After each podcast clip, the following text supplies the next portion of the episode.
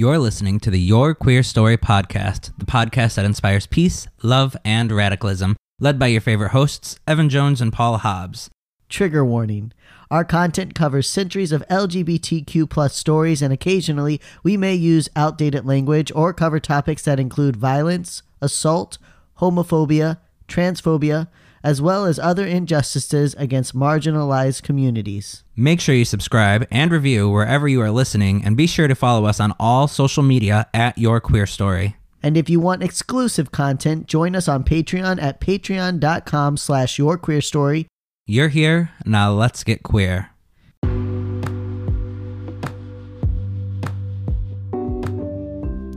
We're back, back, back, back again, Queerstians. Evan still doesn't get that reference because he has what is, no... Oh, this is RuPaul something. Yes, yeah. yeah, yeah, yeah. We need to do like...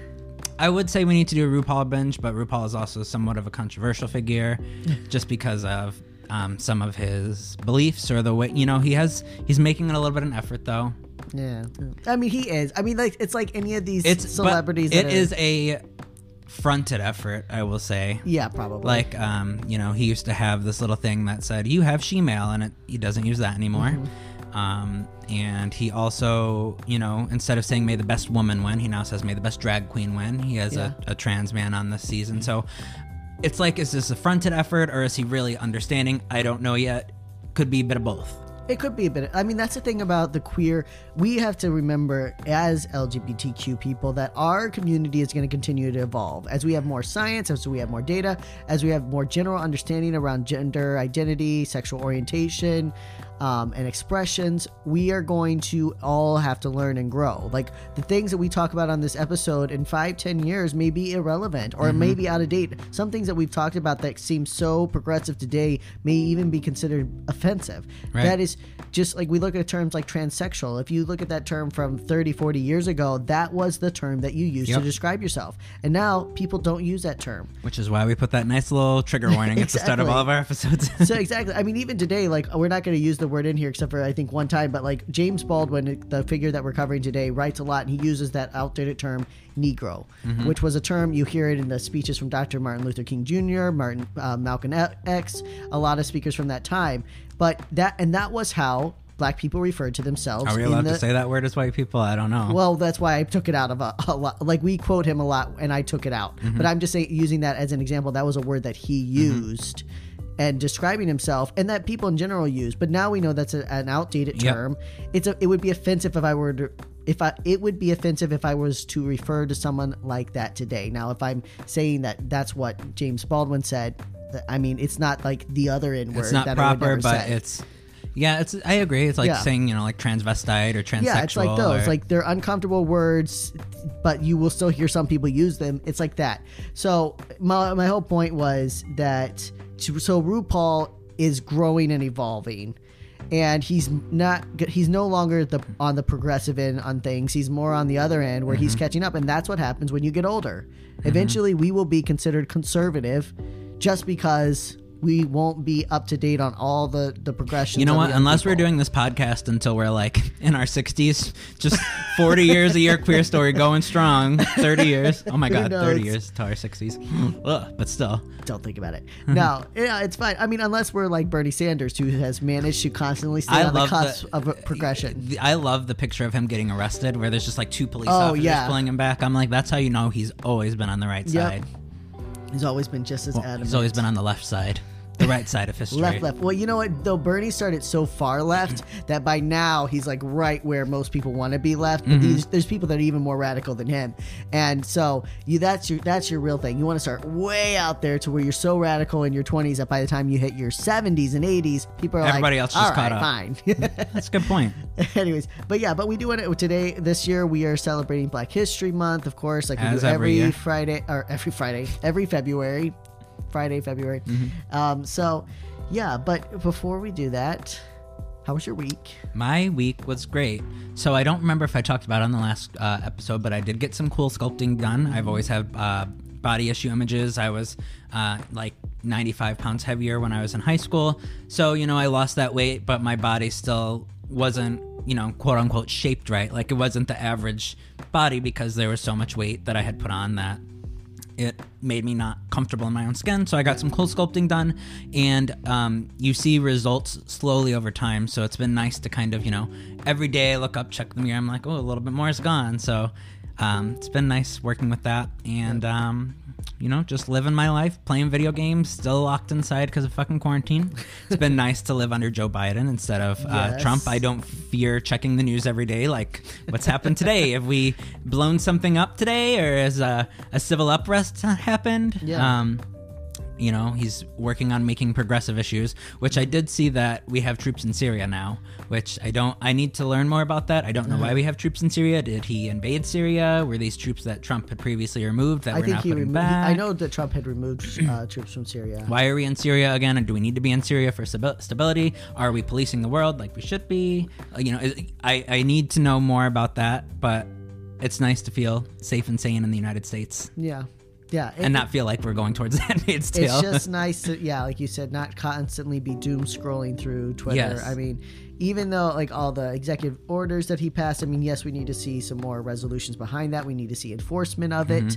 But, you know, a lot, like someone was like, don't you think seventeen orders is too much, kind of a dictatorship? And I'm like, well, I mean, half of those were literally just reversing an order that Trump had yep. put in place.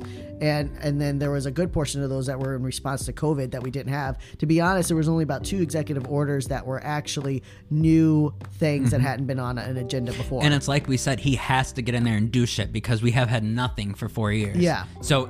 And he's got to take advantage of this this Congress, which he knows he's got one real good year to use the Senate and mm-hmm. the House as he needs. And then the next year, I mean, if he early on he'll have some time, but by the middle of the year, the, the, nothing people are going to be worried happen. About elections. They're well, going to be yeah, a little more. They're going to be electing. You're, you're basically mm-hmm. from June on, you're basically in a lame duck. Yeah, so you really. And are. Then yeah, because you know these people are going to start thinking about getting elected. If they're Democrats in a more um, conservative area, they got to mm-hmm. be a little more careful with things that they're willing to pass. So. Yep. Absolutely, and he, he has to make use of this Congress, but he also has to make use of this um, emergency situation because yeah. uh, I forget the fucking quote, but it's like you can't let a good um, crisis go to waste, something yeah. like that, because during a crisis is when you can really make the most change because people need change.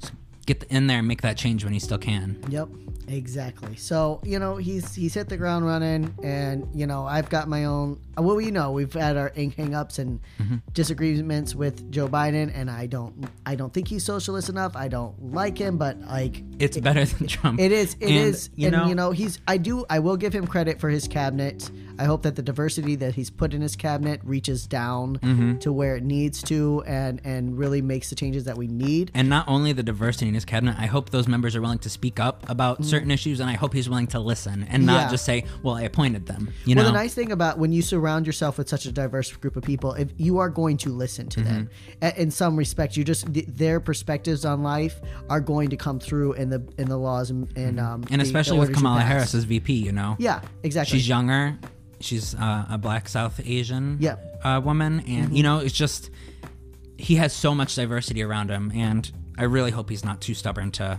work with them. I don't and, think he's that stubborn, honestly. I will say that I think that Biden. Yes, I think there's an ego that likes the fact that he's president, but I also think that it was like, you know, he knew he was the one person who probably could beat Trump.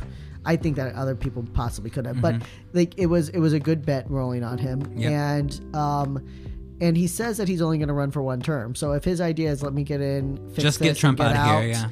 Then you know if you follow through with that, then you know we'll give you the credit for that. You know, we'll see. I just hope that the next. We need a really fucking... We need to catch up with the rest of the world. Exactly. Because like we've said, we were turning into a third world country, so we really need a progressive leader in there who's going to get shit done and catch us up. Because we yeah. have a lot to catch up on. So much. I mean, we just fell so fucking far behind. So hopefully, hopefully. But, you know, it takes time for all this stuff to come mm-hmm. to light. So we'll see what happens. But it's just nice to not have to look at your phone. Um, as for me, like my wife and I are waiting for a final ruling on whether we can adopt our kids. So fingers hopefully. crossed, Queerstians. Fingers crossed. Put all of your positive energies and your Queerstianity into good thoughts and intentions for Evan well, and his family. What my, my my whole thing is that it's just that without getting too much of my kids' situation, they just don't have other options. If they didn't weren't um, adopted by us, they would have to be adopted by other strangers. So there's not like there's other family members who are available to adopt our mm-hmm. kids, and we're just like, no, we're good white parents and we're going to be the best for them. We there's just th- it would be taking them away from us to put them in some other kind of home, which would be an awful move. Mm-hmm. So, um, so and we obviously we love them and we want to, but you know, I also there's very much this thing with foster kids where like people think that you're some kind of savior because you adopted these kids, but most a lot of times, sadly, they're just kids that have been taken away from poor families mm-hmm. and poor black and brown families, and they're placed in these other homes, and they really should be returned to their parents, and their parents should be given money to live off of. That is not our children's case. So, right. Um, anyways, so we're hoping to get a final ruling on that, and then um, I've been very busy. We just launched the Vashti Initiative, mm-hmm. which we talked about, and there's going to be a mini episode you can go back and listen to um, about um, what the Vashti Initiative is and serving people that have been in abusive environments, cults, or abusive religious and spiritual environments. So we launched that. So I've just been busy with all that. Yep. And I, um, I'm just going to put this good intention out there. I'm, I'm hopefully um, working towards starting my new job. Yes. yes. Please. I mean, if not, then I'll probably... say I'll tweet something like, just kidding, Paul didn't actually get a new job. But um uh and if you are at my current job listening to this, just pretend you didn't hear that. Wait, what what new job what new job I don't know what you're doing. I haven't been interviewing. No, nothing like that's been going on. No, but you, you it, it's good good mm-hmm. thing more good things coming, and that's that is all good. Yeah, but now I guess yeah I, are you starting or am I starting? I feel like this quote's very powerful, so you should read it. Okay. A civilization is not destroyed by wicked people. It is not necessary that people be wicked, but only that they be spineless. Today we launch into the Nash, the annual observance of Black History Month, and this year we will be focusing on some of the literary works that have inspired different movements towards black equality. One of the most timely and well-known books written in the last century was the Black Manifesto, The Fire Next Time. Written by the queer civil rights activist James Baldwin, The Fire Next Time stirred the nation and fanned the flames of a black revolution well in progress. And while there were dozens of writers who contributed to the amazing works that encouraged and motivated black Americans during this time, Baldwin was by far one of the most poignant and influential. Born in Harlem Hospital on August seventh, August second, nineteen twenty-four, James was the son of a single mother, Emma Jones, who had fled from her addict husband. Not long after Emma settled down in New York, she met a Baptist preacher named David Baldwin, and the two married. James wrote often of his disdain and anger towards his stepfather, whom he simply called his father. Emma and David would have eight children together, and James was the outsider of the family, the one child who wasn't fully related by blood, the smartest and the most defiant in the bunch, and the child who knew, by age fourteen, that he was gay. All of this made it incredibly difficult for James and his father to find common ground. David's harsh and brutal beatings made the relationship no easier, and I can see how that would be hard, especially, you know, the da- the father is a Baptist preacher. Mm-hmm. Like, yeah. That's like, how much further conservative can you go? Yeah. And especially in this time period with the unfortunate, I mean, the unfortunate way we still teach. treat um, mm-hmm. black people in this country, but especially in this time period, you add religion on top of that, mm-hmm. and then you also include that he's gay. Like, yeah. That just compound on compound on compound must have made his life so hard. Yeah. And so, you know, not only are you an outcast in your own black community for being gay, and you have a preacher father, you also have to deal with the entire country just not giving a fuck about your entire life. Yeah. Oh, and he writes about that, and I really, and obviously it's going to be your recommended resource, but The Fire Next Time is not that long. It's a collection of essays, really, and it is, not really. Um, and so he just, he writes so much about, like, part of it was, yes, that his stepfather was very... just very much my way or the highway kind of guy. Obviously, you see that in a ba- Baptist mm-hmm. preacher a lot. Um, he was, he was, you know, he did use force and um, physical abuse mm-hmm. to try to keep um, James in line. But also his father was doing what a lot of, his father was terrified that James's defiance was going to get him killed. Basically, like, yeah. You think you can stand up to the man, the white man, mm-hmm. and you can't. It's going to get you killed. And da- and James, at that time, didn't understand that. Right. He thought he could do whatever he wanted. He thought he could talk back to the cops, and so what if they beat him up? He didn't get yet that, yeah. like, once you hit a certain age, they're not just going to keep start beating. It's uh, the invulnerable feeling of youth. Yeah. I remember that feeling, and I remember when it first went away. Mm-hmm. When I was, like, twenty-six or something, I remember for the first time being like, I could actually die yeah. at any point. And when you're younger, you just don't get that. And and that's why a lot of times you see the younger people are the ones that are sparking the revolutions and the change. Yeah, exactly. So, I mean, so yes, his father was, I'm not saying that his stepfather was a perfect man. I do think, and I think that James believed that his, his stepfather loved him, but he was, it was that time period. And then it was also the fact that they were black, and he knew, and though James did not come out, obviously at that time, he, I mean, he was not exhibiting those traits of masculinity mm-hmm. that his, his stepfather wanted to see. Right. Um, and there's also important where it says James was the outsider of the family. There was an important, um, I linked the article, it's in Vice. It was written by, um, uh, Michael Cudi, I think, um, a, a journalist from Vice. The article's linked, but he uh, he writes about how James Baldwin was always an outsider mm-hmm. because he was an outsider as a black man in America. He was an outsider as a gay man in the black community. He was an outsider in his own family, and that perspective allowed him to have this very balanced view of the world around him mm-hmm. because, yes, he saw where the evil was, but he also saw where there was goodness and there was love, and he saw where the, the hatred on both sides or on all sides was often blurring people's uh, perception. Mm-hmm. He, that's also why James Baldwin took a long time for him to identify as a civil rights activist, because at times he felt like the movement was too violent. But it wasn't that he thought that the white people were right. So it was right. it, it was a lot. But anyways, go ahead. Still, in The Fire Next Time, Baldwin speaks of his desire, desire to find a connection in the church. He became a pastor the same year he first woke to his sexual desires. He hoped and failed to run from his identity as well as his doubts about religion. Yet for a few years, he did preach in Harlem, often several times a week. He com- he com- commented. He commented on how the pulpit protected him to passively say to his father all the things he kept bottled inside. For a few moments, the tables were turned, and James was the preacher raining down con- condemnation on the man who caused him so much pain. Yet even as he roared and scathed with scriptures and eloquent hum- homilies, Baldwin could not find the redeeming values of Euro-Christian principles. To tell how little I went to church with like some of these words, I'm like, I'm pulpit. Sorry. James wrote of his disillusionment in the church. When I watched all the children, their copper, brown, and beige faces looking at me as I taught Sunday school, I felt that I was committing a crime in talking about the gentle Jesus and telling them to reconcile themselves and their misery on earth in order to gain the crown of eternal life. Perhaps I might have been able to reconcile myself to this even if I had been able to believe that there was any loving kindness to be found in the heaven I represented. But I had been in the pulpit too long, and I had seen too many monstrous things.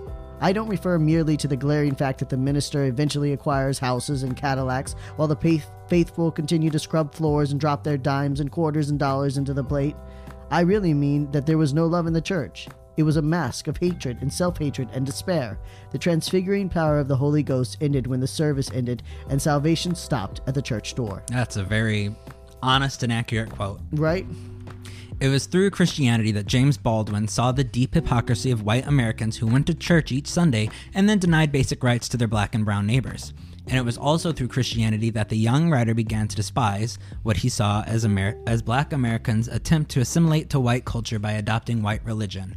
Of course, there are many black believers and theologians who would, theologians. theologians who would disagree with Baldwin, but James did bring But James did bring up many good points about America's nationalist religious practices. Long before the discussion of colonization began, became a daily topic on social media, Baldwin was pointing to the clear connection between the church and the enslavement of other people.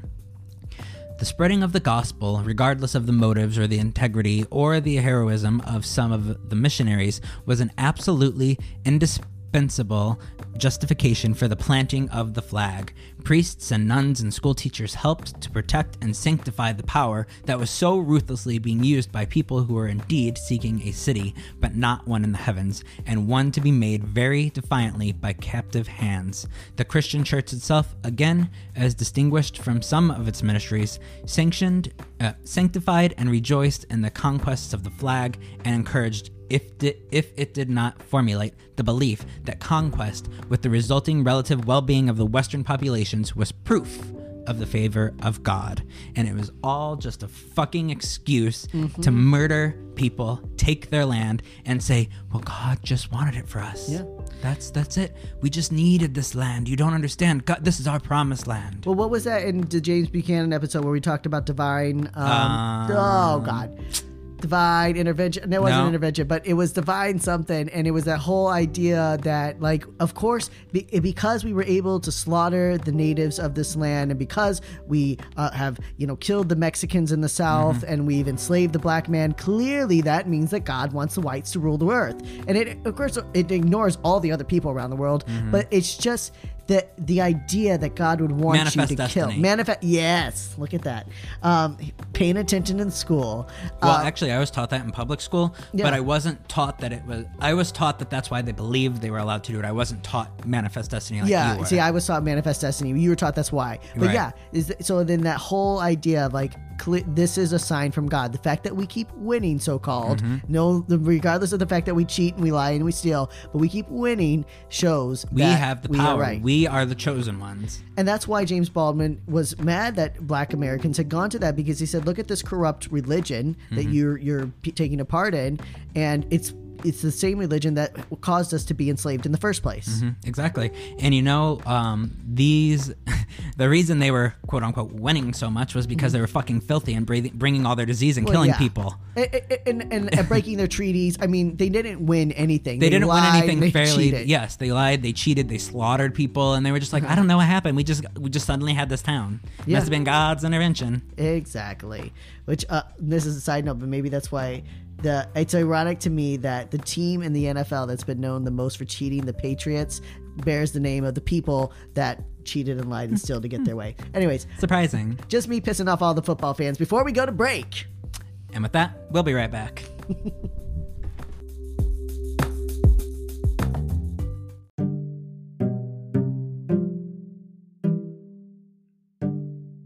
Hello, Christians. We just want to remind you all that Sojourner House of Rhode Island is offering two important free national services at this time. Any person in the United States who identifies as a victim of domestic violence, sexual assault, and or human trafficking can take part in their free virtual support groups every Monday and Tuesday. It's a healthy and accessible way for victims to find support, especially during this time of uncertainty due to covid nineteen. The other service they're offering is a free at-home H I V testing kit. In order to receive yours, you simply have to send in a request to khawkins at sojourner r i dot org.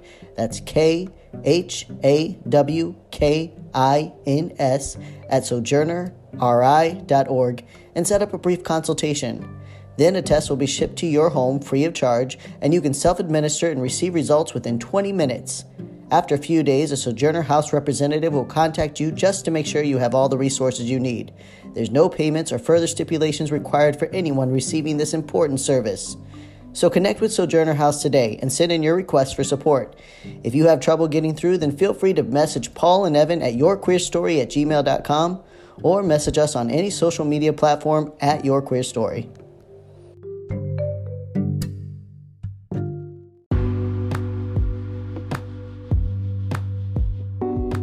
So, uh, coming back, we were talking about James Baldwin and the manifesto, The Fire Next Time, and his early life with his father, his stepfather really, but the man who raised him, who was a Baptist minister, was very abusive to James. They had a very hostile relationship, but a lot of it he later recognized was because his father was, you know, trying to protect him from what life was like as a mm-hmm. black man in America and as a black gay man in America. And um, and then we had just finished um, his kind of his scathing uh, attack on Christianity and mm-hmm. the way he saw black Americans trying to assimilate to this white culture through their religion and how James believed that it was wrong. Now, that's not our commentary. That's James Baldwin's right. commentary. Um, so as is told by most black and brown people, the realities of racism were always known by James. At the age of ten, he was first harassed and beaten by two police officers. Throughout his teen years, he watched countless friends and neighbors brutally assaulted by cops and dragged to prison on empty and fabricated charges. By nineteen forty-three, Harlem was ready to explode with the rage towards a country that clearly had no intention of addressing its own ugly hate. Three important events in James' life happened that, at the same time. He turned nineteen, his father died, and Harlem, New York break, broke out into a riot. James later wrote in another book, Notes of a Native Son, as a statement that perfectly fits the moment. He wrote this of his father's death. When he died, I had been away from home for a little over a year, and that year I had had time to become aware of the meaning of all of my father's bitter warnings, had discovered the secret of his proudly pers- pursed lips and rigid carriage. I had discovered the weight of white people in the world. On August first, nineteen forty-three, the same day as the funeral of James's father, and actually uh, the next day his birthday, the tension in the district broke out when white when a white policeman shot an unarmed black man. Sounds like fucking twenty twenty. Right? Same fucking What's shit. What's the difference? Have made no fucking progress.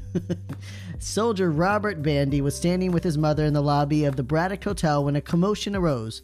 Another black patron, Marjorie Polite, was raising a ruckus after insisting on a re- full refund when the room she requested was denied. So she had requested a room with a shower and a bath. They so she requested one. She got there, they didn't have it. They're like, okay, we'll put you in another room. She goes to another room. It still doesn't have a shower and a bath. So she goes down. She's like, I want a refund. I'm not staying here. This is what she fucking paid right. for. She requested a room with a shower and a fucking bath. Exactly. So they give her a refund, but she wants a refund on the tip that she gave the bellboy, which was a fifteen dollars tip in that time period. Mm-hmm. And he refused to give it. So she starts getting angry and upset.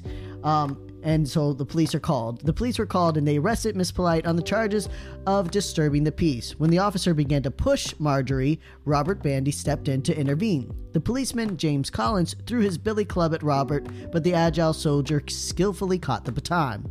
Embarrassed, Collins demanded Bandy give him back the club. And when the soldier hesitated, Collins shot him in the so- shoulder. Luckily, Bandy was okay and was taken to the hospital. However, word began to spread that the white police officer had killed a black soldier. That summer was much like a few others we've had in America, including last year's twenty nineteen Summer of Unrest. Across the nation... Oh, twenty twenty Summer oh, yeah. of Unrest. Jesus. What year is it? We don't Anyways, even know. That summer was much like a few others we've had in America, including last year's twenty twenty Summer of Unrest. Across the nation, riots had broken out in Los Angeles, Detroit, and even Beaumont, Texas. As a crowd gathered across the hospital, the anger began to grow, and then suddenly, someone threw a bottle off of... of the hospital's roof, and the riot erupted. White businesses were burned and looted over the course of the next two days. seventy-five hundred police, militia, and volunteers were called in to put rioters down. seven hundred people were injured, six people died, and six hundred people were arrested for rioting. But the Harlem riot would go down in infamy as a pivotal moment in the fight for black civil rights. I just want to say that six hundred people were arrested for rioting, which... there was incredible damage, and like we see, six people died, seven hundred people were injured, but six hundred people are arrested for rioting, and how many people were arrested for charging our Capitol? Um, maybe fifty at this point? Yeah, maybe. Maybe. About that. Okay. And you can't even say that, oh, there was... like I don't know what you would say about yeah. I'm trying to think of an excuse, right? But I, mean, like, I literally can't even think of a fabricated excuse. Like what's some kind of bullshit excuse you could use? Right. Like they, they did the same things. Like they they they they charged into the Capitol, they broke windows, they smashed, they attacked police officers. Ultimately five people died, four people mm-hmm. died in the riot. Thousands yep. of people uh, charged the Capitol. I, dozens and dozens actually got inside, if not a few hundred. But okay, yeah, all right, whatever. It was also a pivotal moment for the young writer. For the past four years, James had been mentored by artist Buford Delaney. Delaney saw the teenager's potential, and James saw that life could be more than sweatshops and silent existence. Um, I should have added, Buford was the one that really um, cultivated um, James's writing. He was already mm-hmm. writing, but like uh, Delaney was the one that really inspired him. He also, I think, served as kind of a positive fi- father figure yeah. for James. In nineteen fifty-three, J- Baldwin's first full novel was published, Go Tell It on the Mountain. It met with mild success. However, it would be his collection of essays on the Harlem and race riots and Notes of a Native Son that brought Baldwin to national attention. The book has long been looked at as an important historical analogy of the growing tensions in America. Like all of his work, Baldwin's truth was deep, pointed, and shook the foundations of other of our country's corruption. In a single sentence, he could sum up so much. One such line in the book could as easily be po- applied today as it was sixty-six years ago. People who shut their eyes to reality simply invite their own destruction, and anyone who insists on remaining in a state of innocence long after that innocence is dead turns himself into a monster. Can't agree with that more. Right? That is a very powerful, like, if you're sitting by, like, Trump's fucking America, sitting people sitting by mm-hmm. watching children in cages being mm-hmm. taken from their families, sitting representing themselves in court, and you just sit idly by, right? Yeah. You're a monster at that point because you are doing nothing but but letting that happen. You're yeah. taking no, you're not standing against that. okay, whatever, they shouldn't have broke the law. What comes next? They start coming for you because you don't fucking stick up for anybody else. There's going to be nobody left to fight for you at the end of the day, and you're going to deserve that. Well, that's why, like, so many civil rights, well, like, we're here in Black History Month, we're talking about this, and one, the most important thing you hear again and again from these leaders is, it's not the the K K K that we're afraid of. It's not the guys on the streets that are beating us. We know that danger is coming. It's all the rest of you that let us be beat. It's mm-hmm. all the rest of you who vote against measures that would protect us, who tell us that that's not as important as you saving a few hundred dollars on your taxes. Right. You're telling us that we have to die and we have to continue to be locked up, and, that's and our just because, children sorry, have to live in poverty. Shouldn't because, have been born that color. Yeah, yeah. Oh, wow. Too bad for us, right? Like, we put ourselves in, if we would just pull ourselves by our own boots, pull ourselves up by our own bootstraps, we'd be okay. Like, you look at uh, the evil around you, and you just shrug it off as, I can't do anything about it, and it's more important that I have three hundred dollars in tax savings this year than it is that your children get to eat. That is the monster. The mm-hmm. monster is is not the person who's open about their hate. I mean, that they are, are they are, but they're not. It's the, sorry, but that monster is the the most more insidious monster. Mm-hmm. Is the person who spinelessly sits back and says, "Not my problem. I don't want to get involved. You shouldn't have done this. Let I me find the blame to put on you. I don't do politics." Yeah. Because I already have everything that I could ever want, and sorry that you don't. It's just not that big of a deal. Maybe to you me. should be like, you know, maybe you should get more involved. Like, not, nothing we can change anyways, right? Right?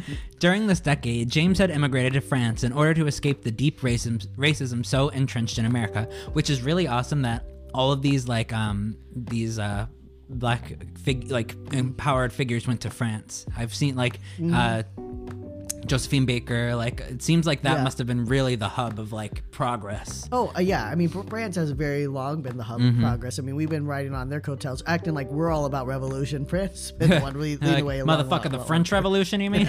Yeah. He retold the story of going into di- a diner and being denied service. In anger, he threw a glass at the wall behind the counter clerk and stormed out. That was the last straw for Baldwin, who would no longer subject himself to the humiliation and degradation that American life demanded of black citizens. France would remain his home for the rest of his life, though he often returned to the States to help his country of birth fight for the equality and equitable treatment that was so long overdue. Yet overseas, there was a freedom and sense of safety James knew he could never have in America. Not only was he a free black man, but he was also a relatively free gay man, which James Baldwin never... While James Baldwin never publicly came out, he was never exactly in the closet. Like his contemporary Bayard Rustin... Bayard Rustin, James simply existed in his most authentic form, and that authentic form was a queer, sexually fluid, black writer and activist. So, I mean, this... you have to understand homosexuality, and there's even a good concept about like how homosexuality was like a white concept, mm-hmm. and, it, and in a lot of ways it was, and, and part of that was because it was dominated by a white movement. But it was just, you just were, he just, he was gay, and he didn't talk about it because he couldn't, but he also didn't hide it. You know, he just, mm-hmm. he just was, and then people had a problem with it, but he was like, he was like, well, I, I don't know, this is just who I am. And um, I and that's where I hope the future is one day, where you're like, yeah, I'm gay, but like that's just who I am. And you don't, you know, I, we always talk about being so loud and open and expressive because it's kind of required, right? Because yeah. if we don't do it, those people who don't have a voice aren't going to be able to get by. But I hope one day that people are just able to be queer and they don't have to be loud about it. And they can mm-hmm. just be. It just, just is. They can just be. Yes. Yeah, it just is. So, and just like Rustin, Baldwin's orientation cost him some of the prominence and power he could have had within the movement.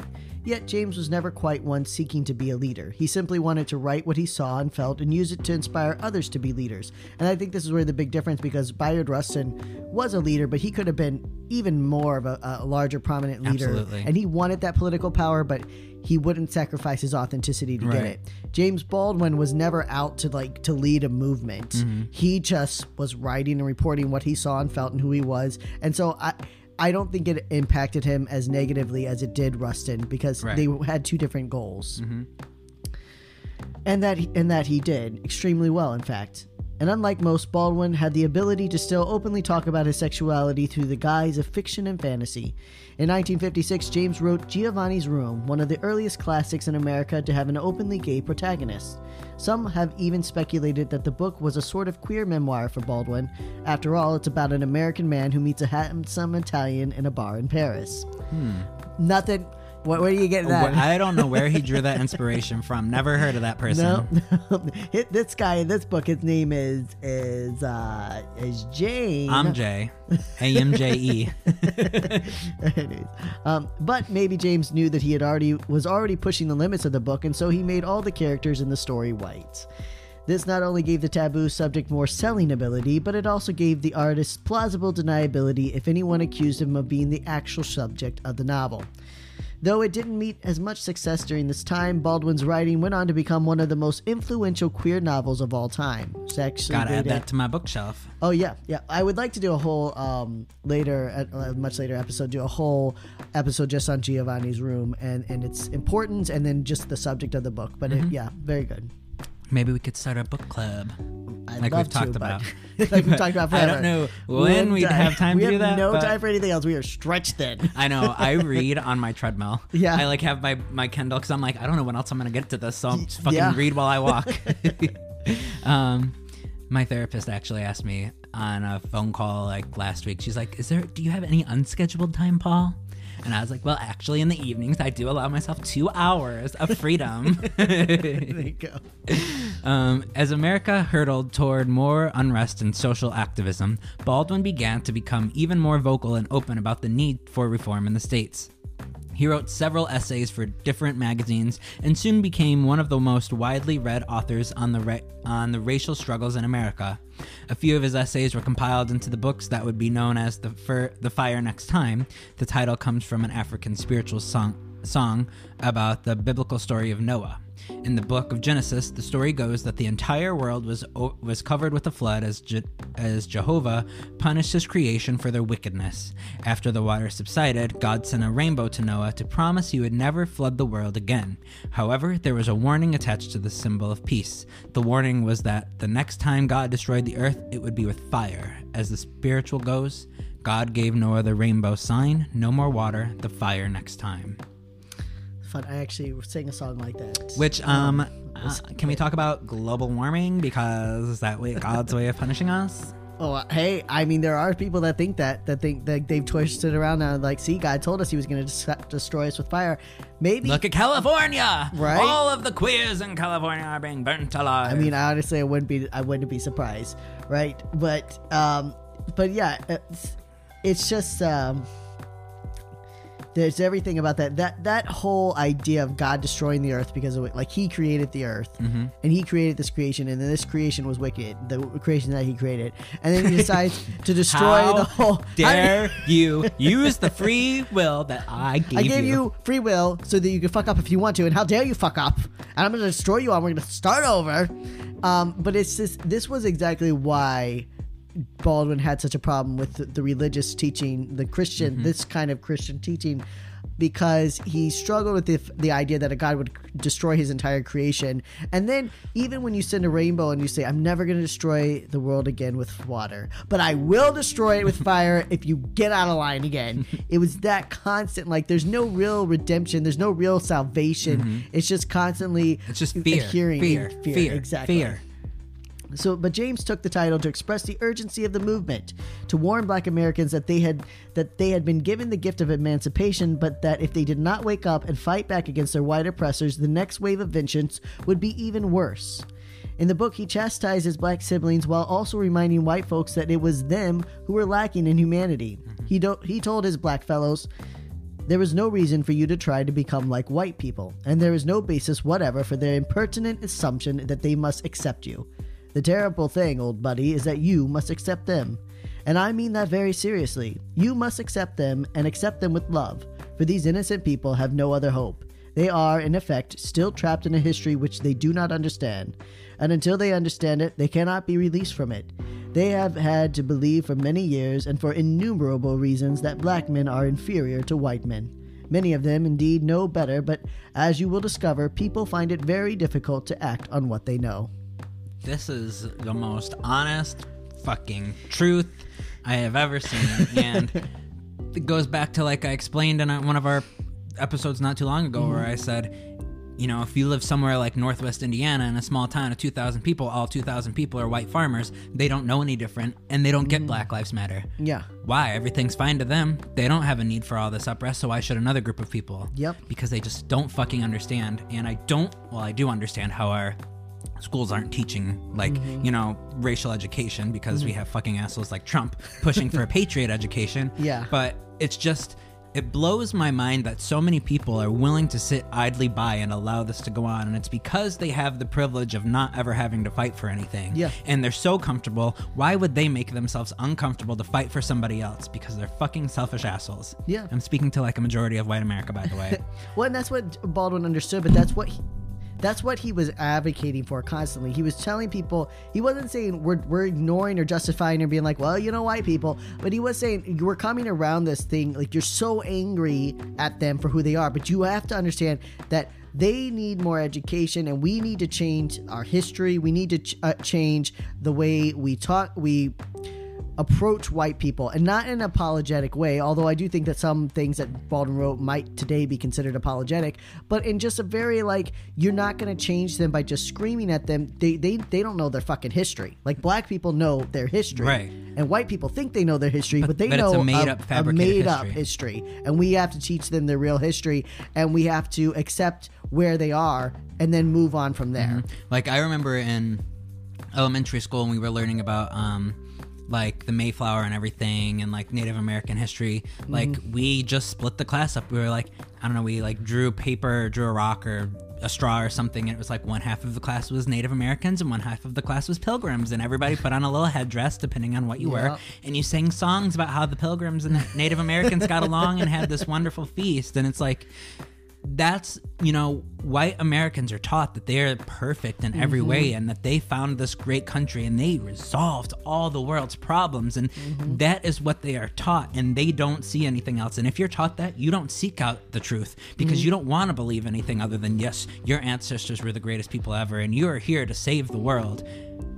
But if you don't know your history, you can't help other people, and you can't make other communities better, and you can't undo the injustices that as a as a community you have caused, yeah. because you just don't know any better. You, you have to seek that education. And you, but also white people have to continue to challenge other white yes, people to face that. Exactly. Because, yes, it is hard when you wake up to the fact they're like, holy fuck, everything I was taught was a lie. I've been such an asshole. Mm-hmm. How could I have done these things? But then you have to have the courage to face that and move on. You and don't look, get to say, oh, well, it's not my fault. My teachers taught me this. And you have to be willing to be an outcast in the white community. Yeah. As, you know, um, I read a book and they were talking about white solidarity. You have mm. to be willing to break that white solidarity. And yeah. if you don't, you're as much of an asshole as the fucking people who are okay with people with children sitting in cages. You, exactly. You need you're to fucking spineless, face it. You're spineless, and you're sacrificing your own comfort for the, when people are suffering. Mm-hmm. You do have to be uncomfortable. And it's a very, very small and insignificant price to paid compared to other communities. Yep. Like, it's not like you're being a hero by sacrificing your comfort. There mm-hmm. are people that are dying, they're imprisoned, they're impoverished. You can sacrifice your comfort. Right. So it's you. Baldwin went on to mock the idea that blacks wanted, or should want, to assimilate to white culture and ideals. After all, weren't these moral standards the same ones that had justified the enslavement and slaughtering of millions? The idea that black would want to be a, the idea that blacks would want to be accepted by white society was a fantasy concocted by white arrogance, James wrote. There appears to be a vast amount of confusion on this point, but I do not know many blacks who are eager to be accepted by white people, still less to be loved by them. They, the blacks, simply don't wish to be beaten over the head by the whites every instant of our brief passage of this planet. White people in this country will ha- have quite enough to do in learning how to accept and love themselves and each other.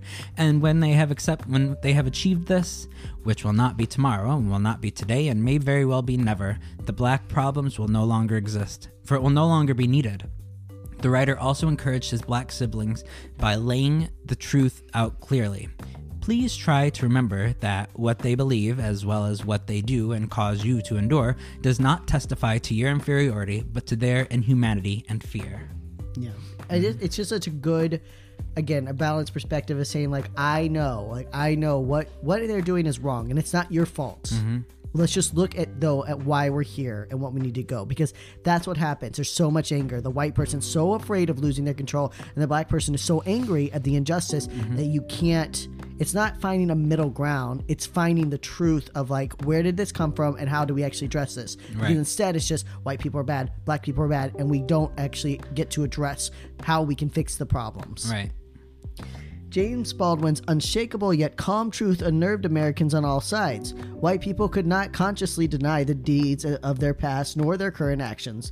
And while Baldwin admonished kindness and love towards the white man, he also elicited pity, an emotion so often used by whites against black and brown people because white folks audaciously believed that they were superior. However, James flipped the tables and showed that it was the morally corrupt white Americans who deserved pity for their own perversion. Baldwin did not call for white aggression to be excused or overlooked. Rather, rather, he saw this naked truth as a way to humble the public and grow. The Fire Next Time was a challenge to both black and white Americans to create a new future. He posed that challenge in this paragraph. Love takes off the mask that we fear we cannot live without and know we cannot live within. I use the word love here not merely in the personal sense, but as a state of being or state of grace, not in the infantile American sense of being made happy, but in the tough and universal sense of quest and daring and growth. And we must pause to make clear that James was also full of doubt as to whether anyone would pick up his challenge. White people had, and continue, to tear down black and brown communities since sixteen nineteen. They had destroyed the indigenous people of America since fourteen ninety-two, and worse, they had rewritten history to make them seem like the heroes. In order to address our moral failings, our nation had to reconcile with a history laden with erasures, inaccuracies, and even blatant lies. As Baldwin so eloquent, eloquently wrote, to accept one's past, one's history, is not the same thing as drowning in it. It is learning how to use it. An invented past can never be used. It cracks and crumbles under the pressure of life like clay in a season of drought. Just exactly the same mm-hmm. thing. And and this is why it's so important to read Black History, Stamped from the Beginning by, um, why can't I ever? Ibram, Ibram? Ibram, yes. Ibram, but it's, what's the X? Ibram X. Uh, yeah. Yeah. Um, Stamped from the Beginning, um, amazing. The sixteen nineteen Project, fantastic. You can listen to the podcast. You can listen to the um, the the essays and the writings in the project. There's just so much good stuff out there. Rereading your history, but those would be two that I would really strongly encourage mm-hmm. you to begin with: Stamped from the Beginning, and um, and then uh, uh, the sixteen nineteen Project. Mm-hmm. The Fire Next Time went on to be one of the most influential books of its time and remains just as relevant today. James Baldwin would continue his fight for black equality and would write several more works, including If Beale Street Could Talk, Just Above My Head, and The Price of the Ticket. One unfinished memoir, Remember This House, was later turned into a two thousand sixteen movie, I Am Not Your Negro. He is often invited to. He was often invited to speak at rallies and seminars for black rights and on to talk shows to address white listeners. You can listen to a lot of his interviews on YouTube. A really... I, I really love James Baldwin, and it's it's sad that it's taken us two and a half years to, call, to cover him. I've been wanting to cover him since the beginning. But, but you know what? We have grown as a podcast, so I'm yeah. glad that we are covering more um, people like uh, James Baldwin now that we've grown and developed mm-hmm. and are able to uh, better portray their stories. Exactly. But I just, he's just, he's so smart. And he just knew how to put things so simply for people, and mm-hmm. but just true, like just a real honest truth that you couldn't even be mad about because it just was. Right. It just yeah, it was like his life. Mm-hmm. It was he just was. Yep. Um, by the time the gay rights movement took off in the nineteen seventies, James had mostly retired from public life, but he did openly attack the bigotry and homophobia of the time through his writing, just as he had continued to attack racism. In his nineteen seventy-nine novel, Just Above My Head, James writes about the intersecting identities of being black and gay, though the terms intersectionality would not even be coined for several more years. Mm-hmm. Baldwin was diagnosed with stomach, with stomach cancer in nineteen eighty-seven and spent his final days at home in Paris. He was accompanied by a former lover, Lucien Happensberger, um, and close friend, artist Nall Hollis. Author Jules Farber recounted, recounts a story by Hollis, told in the autobiography James Baldwin, Escape from America, Exile in Province. Nall told his friend, "Through your books, you liberated me from my guilt about being so bigoted coming from Alabama and because of my homosexuality." Baldwin insisted, "No, you liberated, you liberated me in revealing this to me." James died on December first, nineteen eighty-seven, at the age of sixty-three. His legacy has continued to live on in honors and awards given long after his death. In two thousand nineteen, Baldwin was inducted into the National Queer, the National L G B T Q Wall of Honor at the brand new Stonewall National Monument, erected to commemorate the fiftieth anniversary of Stonewall. We will leave you with this final quote from Baldwin that is more important than ever. I love America more than any other country in the world, and exactly for this reason, I insist on the right to criticize her perpetually. Right. That is a big mood. Right? It's mm-hmm. just true. It's just like this idea that you can't criticize your country and that, love it, and that's just not true. The idea that nationalism requires you to have blind faith in your mm-hmm. country. Why can't you criticize your country in every way? Because then you're ensuring that you're continuously progressing and becoming better. Right. You should constantly critique it and become better and work to make it the best place for everybody that you possibly can. Yeah, if you don't progress, your country dies. So what is the greater love? Mm-hmm. You know, is the greater love the parent that says, no, it's okay, whatever you do is perfectly fine? Or is the greater love the parent that says, no, you're going to eat your vegetables and you're going to go to bed and you're going to do the things that you need to do because these are good for you. Mm-hmm. And that's that's the greater love of a place, is saying like, no, your people are dying, your people are hurt, you're not being fair and just, you're not living to the morals and ethics that you set for yourself. You said that all men were created equal. Mm-hmm. You said that we should have the right to pursue happiness. You said those things, so let's make measures to make sure every person can do those things. Right. So yes, you should criticize perpetually. And your recommended resources is, of course, The Fire Next Time, which is available both on audio and hard copy format. And we also suggest Giovanni's Room. I don't know where the and came from. But you can also check out Giovanni's Room. We will probably cover that later. Um, and, and like I said, make sure if you want to just listen, if you can't read well, or not, I can't say read well, but if you don't prefer to read, or if you want to listen to something that maybe is not a book, although The Fire Next Time, very short. Um, you can always watch his interviews on um, on YouTube. Just type in James Baldwin. There's just some really, really great interviews of him and, and moments of him speaking. But yeah. So with that, stay queer. Don't get a lobotomy. We love you, our little edgers. Little succulent sapphis. Resist the oppressors, our proud homocrats. And have yourself a sodomy circus. Or don't. And, and Black, Black Lives, Lives Matter. Matter. Thanks for listening. Remember to subscribe and review wherever you are listening and follow us on social media at Your Queer Story. Like what you heard? Want to share your story? Send us a voice message to add to the podcast from the Anchor app or at anchor.fm slash Your Queer Story. And if you would like to support the work we do or get exclusive content, check us out on patreon.com slash Your Queer Story. See you next week. Bye. Bye.